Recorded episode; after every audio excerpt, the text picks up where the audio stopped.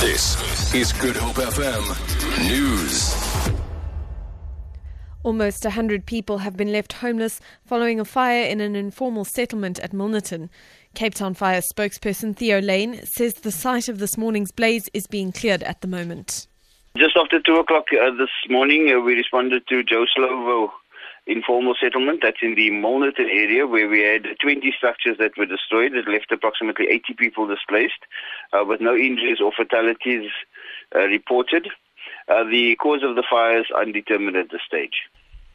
South Africa will finalize requirements for a 9,600 megawatt nuclear energy plant by April, with Russia and China the front runners to win the bid.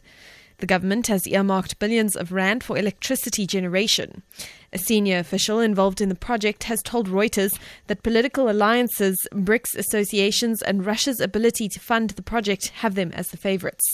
In his State of the Nation speech, President Jacob Zuma said nuclear procurement would proceed at a pace that the country could afford. Meanwhile, Eskom says it will be distributing a further 10 million energy saving bulbs in all nine provinces until the end of next month. This follows a successful campaign in which 64 million energy saving globes were distributed across the country starting in 2006. The energy utility says its current energy efficient lighting exchange program is expected to play a key role in reducing pressure on the national electricity grid and alleviating the need for load shedding. Management of the Lily Gold Mine says it's optimistic that operations to rescue the three missing members of staff will soon resume. The mine is waiting for experts to assess the situation after rescue efforts were suspended following another rockfall at the mine outside Barberton in Mpumalanga.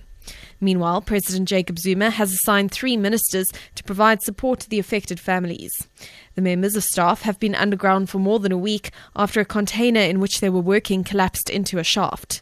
Mineral Resources Minister Mosebenzi Zwane says rescue operations will remain suspended until the situation stabilizes. I've requested experts from universities and other mines to come and join. The rocks still continue to fall. Nobody would be allowed to go under the mine until that situation is stabilized. All our experts will be here tomorrow to study the situation and give us a way forward. We are expecting Tuesday or Wednesday start with the work to rescue.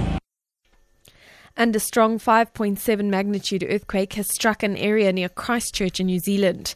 Local authorities say it has caused cliffs to collapse into the sea, but there has been no damage to the city. They say the epicenter of Sunday's quake on New Zealand's South Island was 15 kilometers east of Christchurch and at a shallow depth. The quake, a quake rather, devastated the city in 2011, killing 200 people. For Good Hope FM News, I'm Amy Bishop.